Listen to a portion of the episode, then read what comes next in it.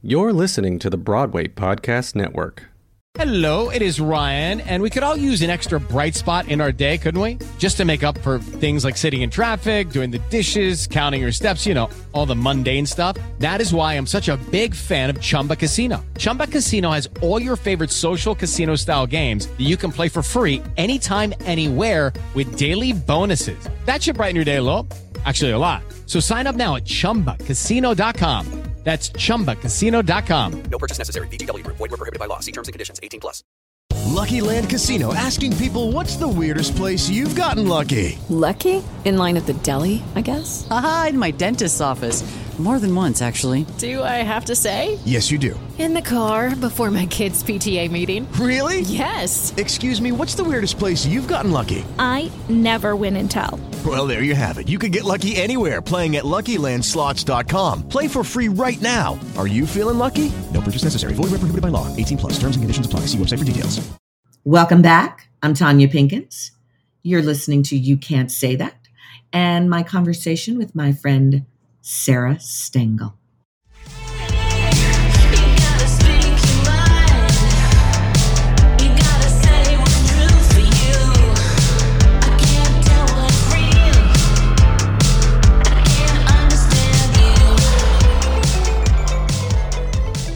So, you know, there's so much of, uh, you know, just a belief that, you know, white girls, they marry into money. They are just trained to marry for money and then they can have this easy life and they don't care what their husbands do because they just have the money to live the way they want to live and vote for Trump.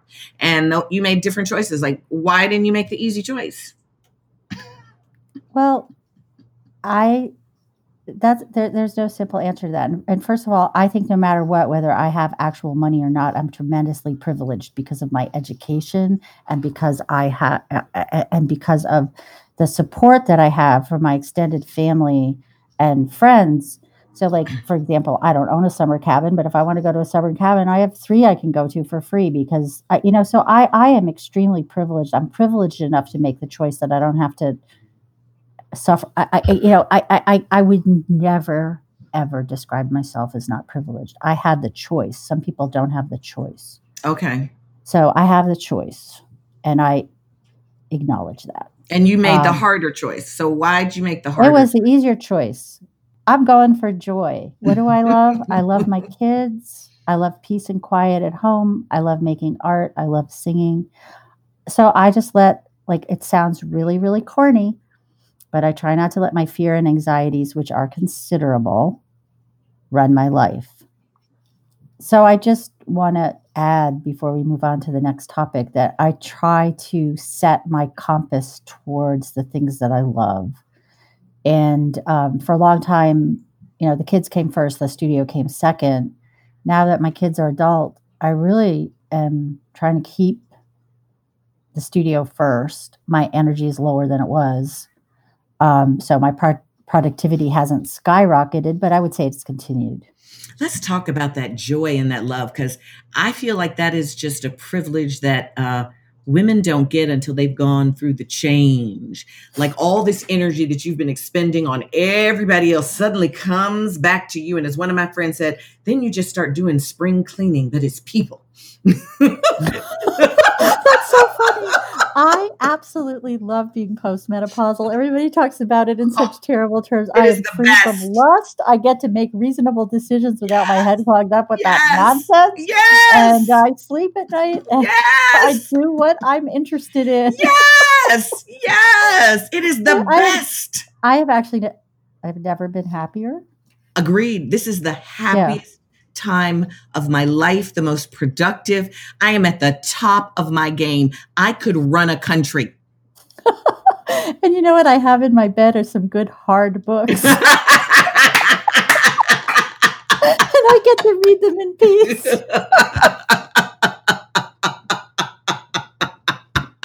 Yes, yes. So I'm telling you, young women, you don't know the best is yet to come. Don't let them make you afraid. They scared of the power that you are going to come into. Exactly. So you had shared with me something because you know I have this movie Red Pill, and it's a lot about cults, and a lot of some of what I learned about cults I learned from you. How do you know anything about cults? I was doing my research on initiations because I feel like there's a link between initiation, trauma bonding, and rape culture. And um, it started by accident. So it started when I dropped my daughter off at college. I went to an antique store and I was looking for postcards. And there was this box of real photo postcards. And I noticed that it had a, a false bottom. So I took all the postcards out of the box and I looked under the false bottom. And it was this red book called Consul. And I flipped it open, and there was this bizarre picture of two men standing with buckets on their feet, boxing blindfolded. I thought, I don't know what this book is, but I'm going to buy it. So, without knowing what it was, I went up to the counter. I said, I found this, but it didn't have a price on it. They're like five bucks. Bought it. Driving home, and I'm reading it in the diner and there's this bizarre list of supplies that includes like wooden boats wooden goats goats like you know goats with animals with the horn wooden goats and um, uh, axes and rope and all of this stuff. I'm like what is this book? Well it turned out it was a guide for conducting false trials for the modern woodmen of america and i read the whole book and it was supposed to be secret. It had these little ticket things and it had these little like it, it was just this little strange little dark book. And I thought, oh my gosh, this sounds just like Grandpa Fred. And then I was thinking about three days later, and I looked on eBay, Modern Woodmen of America paraphernalia, and up came this little pin that said WMA. No, MWA. Mhm. And I was like, I have that as Grandpa Fred's tie clip.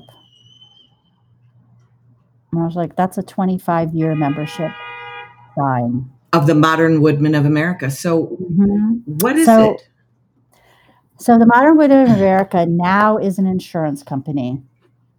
Um, their net worth is in the billions. I'm not good at numbers. I think it's like the fourth largest fraternal order, and they're worth like 80 billion. it's a tremendous amount of money. And it's privately held and I think unregulated, and it grew out of these fraternal orders.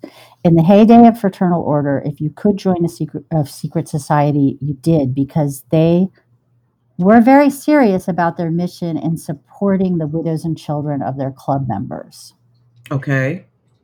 So it wasn't unusual between like 1890 and the um, plague of 1918 to be in one of these societies. And it's was this poor people or like why were you in no, these it, societies? it, it was a tremendous amount of money, and and it was like the it, it, it was a tremendous amount of money in, in those days to buy in. Um, you know, it doesn't sound like a lot now, like hundred dollars a month, but back then that was a lot of money. Um, but um, when the the epidemic of 1918 happened, a lot of these clubs went bankrupt because so many people died in the in the Spanish flu.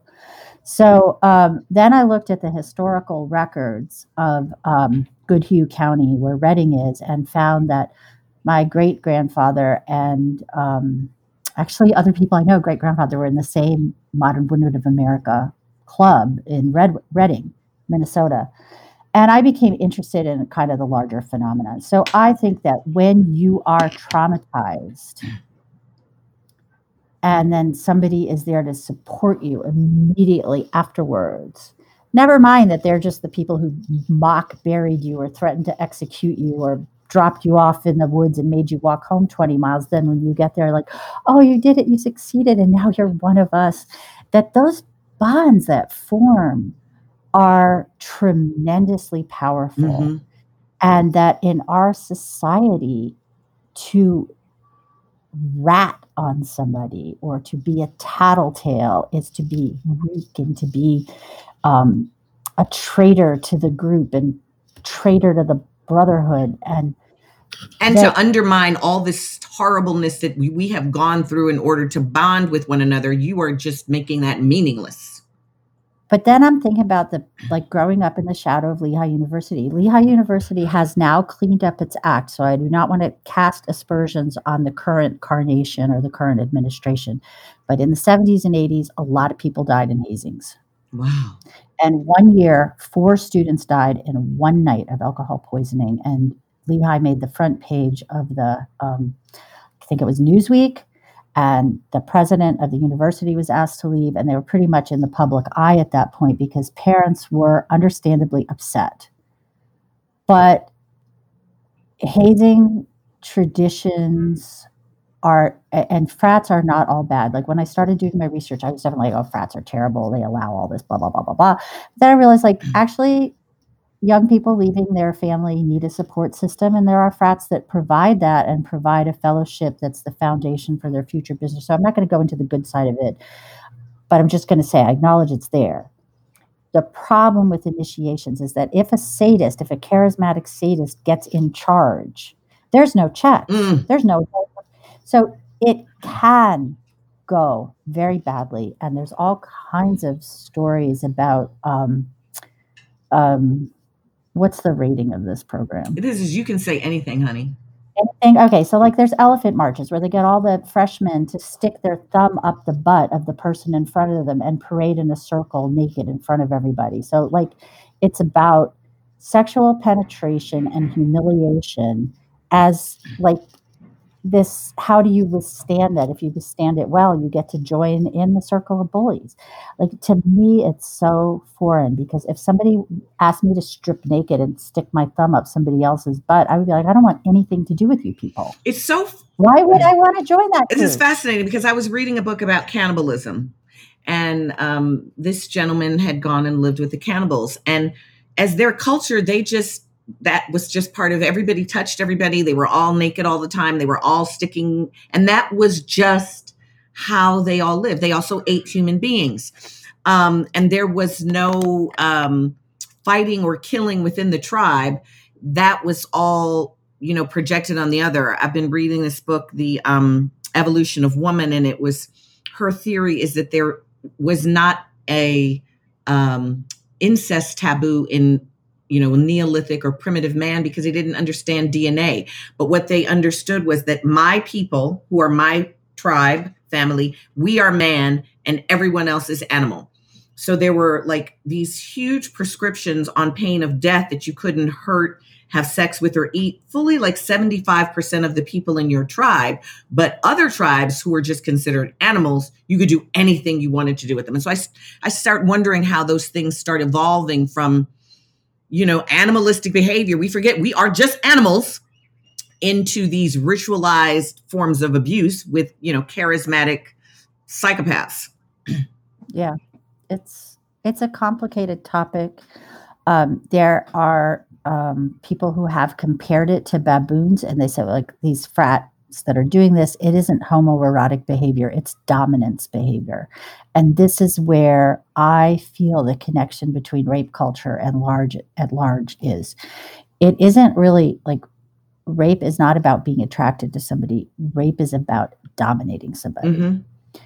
and I think there are men who are powerfully attracted to women, and it enrages them that this desire clouds their mind and it makes them feel less powerful. And so, in order to regain that feeling of power, they do this dominating behavior. But don't you And- think some of that is about people not being trained to manage the frustration of their will?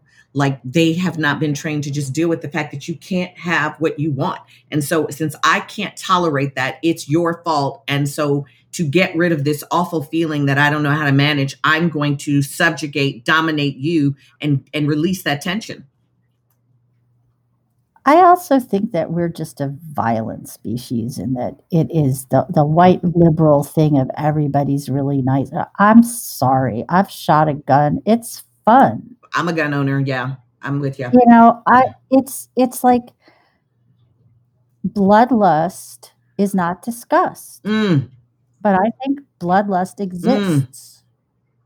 And we export it to the media. mm. We look at Rambo and we say, this has nothing to do with me. This is just entertainment. But why is that entertaining? Why is revenge entertaining? Why is killing, see, seeing like this white guy go into the jungle and shoot all the bad guys who definitely probably usually aren't white? I actually didn't see Rambo, I confess. And then, like, like yeah, I, is that, I don't think that's a Rambo story. I don't know. okay, okay, you know, like, like, like, like, like, like this violent, you know, you kill the bad guy and then you come home and some president figure or the captain of the marine says, "Yeah, done, good son."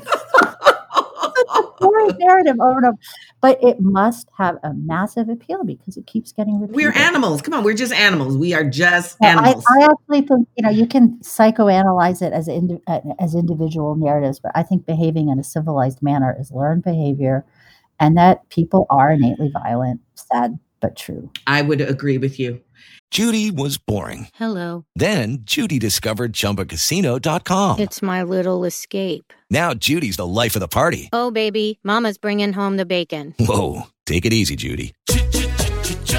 The Chumba life is for everybody. So go to ChumbaCasino.com and play over 100 casino style games. Join today and play for free for your chance to redeem some serious prizes. ChumbaCasino.com. No purchase necessary. Void where prohibited by law. 18 plus terms and conditions apply. See website for details. With Lucky Land slots, you can get lucky just about anywhere. Dearly beloved, we are gathered here today to. Has anyone seen the bride and groom? Sorry, sorry, we're here. We were getting lucky in the limo and we lost track of time. No, Lucky Land Casino, with cash prizes that add up quicker than a guest registry. In that case, I pronounce you lucky. Play for free at LuckyLandSlots.com. Daily bonuses are waiting. No purchase necessary. Void where prohibited by law. 18 plus. Terms and conditions apply. See website for details. Um, you were going to share one of your allegories. You want to tell us about the whole history of Oh, the allegories? Because, because, because I was forewarned that you were going to say how white I was, I did the allegory of white. Okay, the allegory of white. So- But tell us about the whole series of um, allegories. I Tell us wanna- about the whole series of allegories. Okay, so the series of allegories is a personal writing project. I don't know yet even whether I want to wh- where I want to go with it, but it is now just very recently finished. But there's one allegory for each of the heavenly virtues and one allegory of forgiveness, which is the most ruthless of all, but it's also long. Um, and there are downsides to the virtues which are never discussed. And so many artists have covered the seven deadly sins because they're kind of a fun topic to cover, but the virtues are just like submerged in this stodge aura, stodgy, stodgy, stodgy words that come from another, like not even last century, but the century before last, like prudence and chastity. And I happen to love stodge. I just love stodge. And I'm not kidding because I love absurdity.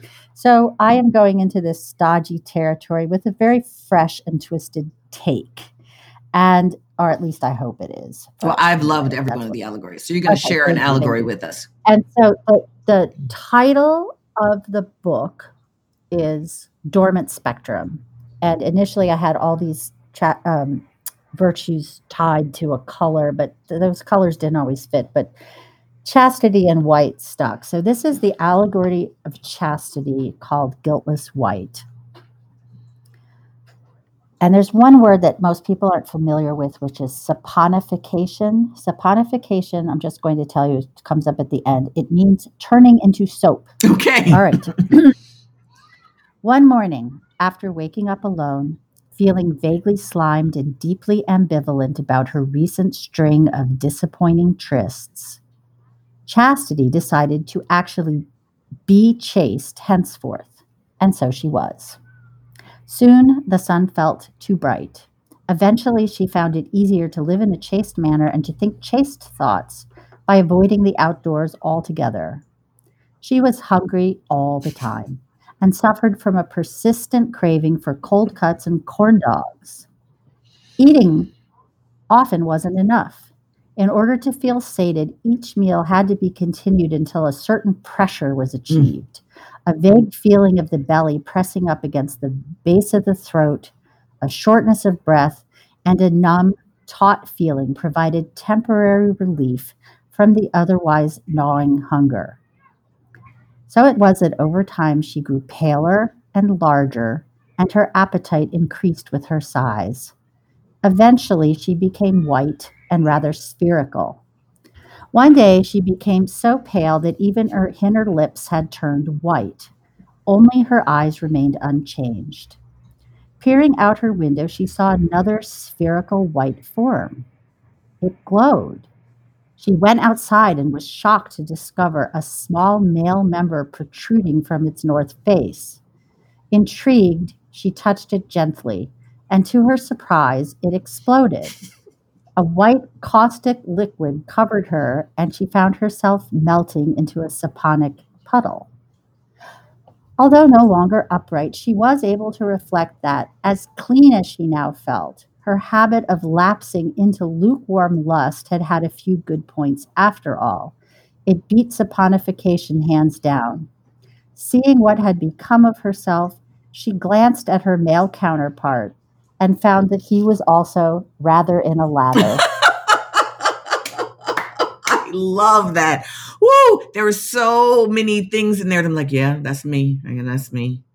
That's me. Uh-huh. yep, I have that feeling and that feeling and that feeling. And interestingly, because I was talking about um, you know, Neolithic man, that's one of her other theories is that they recognize two hungers the hunger for food, the hunger for sex, and that they were these driving things that had to be taken care of. And that if they were taken Right. care of within the community, it would wipe out the community. Interesting. And so they could project that out on the other community. They could rape, eat anybody who wasn't man because they were the only man. I love that. I, I love the allegory so, so much. Thank you. And they have drawings to go with them. They're all illustrated as well. Mm, they're not The ones all- I've seen. I mean, I I have so many people can't buy your books, but I'm lucky that I actually get so many of your books and people can't even see the books. I have my little triangle book here, my three-dimensional book that's here. That is actually for sale. Central Book. Okay, Arts. well, how can people come and buy your books? Central Booking Arts. So Maddy Rosenberg is an art dealer who specializes in artist books, and she sells my books. Awesome. So that's you know Central Booking. It's in Brooklyn. Well, you know, I love you, and I'm so grateful for you coming in and having this uh, little intimate chat with me about things that people probably don't know that black girls and white girls talk to each other about. After 40 years. Well, There is another topic that I want to broach just very briefly, which is boundaries. boundaries. Go for it. I grew up in a family situation where I felt emotionally safe at home, but I was so unguarded in so many ways and not prepared for the public world. Um, you know, we I, I, I went to private school. Um, terrible things happened, uh, which I don't need to go into, but but in general, at home, I felt s- pretty emotionally safe.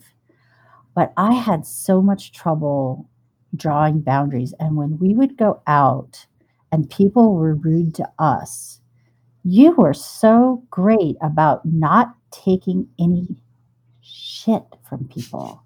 You were just so great and you didn't get upset. You shut it down so calmly and with such confidence. And I learned so much that helped me navigate the New York art world in the 80s and um, dealing with clients just by how calm you were in the face of this kind of, I want to call it like ambient expectation that you're just going to go along with, with, you know, people asking you to do things that you want, don't want to do, or make, say things you don't want to say, or whatever the, whatever the pressure was, or do something. You, you were just so calm and clear and how you shut that down and it has it has been a friendship that i have i have to say has helped me in my life so much just observing how you handled situations that i had no idea how to handle It, it, it, like, I'm like, what? You, you, that's what you saw me as? Because Yeah. I feel like it's taken me till right now in my life to get to that point. But, you know, you never see yourself. And clearly I've evolved over time, but wow, wow. Okay. Okay. I mean, I do know that I've always been very, um, very self-righteous and especially if i fe- feel that there was a cause or something was someone was violating a, a moral ideal that i had i could just boom, i just go in on it but always with a cause, never without a cause. You didn't start there. yeah i guess so i guess that's who i've been and i didn't even know it You don't start there. You don't start there. Yeah. Well, I love you, and hopefully there'll be a new world in a year or two, and uh, we'll be able to visit each other again. I love you too. Thanks for this Thank opportunity. you. And um, I just, you know, you, I still owe you some fabrics. You can make my dress. You know what? There was one last thing I wanted to touch on before you got off, and that is you were talking about. You told me a while ago about the fact that in Minneapolis, the way they traffic the girls, they use them and then they just kill them. That is my. I think that human trafficking in the Twin Cities is a big look the other way thing. You know, it's the downside of Minnesota Nice is that trafficking out of Duluth and trafficking of, you know, mostly Oj- Ojibwe and Somalian girls. Like when you see these um, TV shows about it, it's always a white girl getting kidnapped, but in reality, it's it's Native American girls who are lured off the reservation and sometimes shipped out of Duluth Harbor and sometimes brought down to the Twin Cities. And and I don't think it's I don't think most of them live to tell the tale. That's that's a you know that's a big topic, but Well, it is heartbreaking that there's so many agencies that provide support for survivors, but there's so little prosecution or Mhm. none. hmm So there's no consequence yeah. besides making money. There's no, there are no consequences. Is the long and short of it. Functionally, Yeah. statistically, I mean, like one or two per- people get prosecuted if the external pressure is on. But if there's no external pressure on, people look. And if way. we as a, as women as a majority can't get behind protecting one another, we can expect protection from the oppressors, the people who are buying and selling us. We women Yeah. got to get it together. It's, it, yeah, it's it's like uh, it's a huge topic. It is, it is, it is. But you know, I like to touch on it, and then uh, you know, people can, if they're really interested, um, go into it a little further. Yeah. yeah, I mean, we could we could think about doing something. Okay. I'm open to that. So that's another. Absolutely. Thank you, right. Sarah, for coming and chatting with me. Uh, this is Tonya Pinkins, and you're listening to You Can't Say That on the Broadway Podcast Network. Thanks for listening to You Can't Say That, the show where you can. I'm Tonya Pinkins. This is part of the Broadway Podcast Network, produced by Dori Berinstein and Alan Seales, edited by Derek Gunther, music by Anthony Norman, available wherever you get your podcasts. And visit me on Twitter and Facebook and Instagram and let me know what you'd like to hear me talk about. For more information, visit bpn.fm forward slash YCST.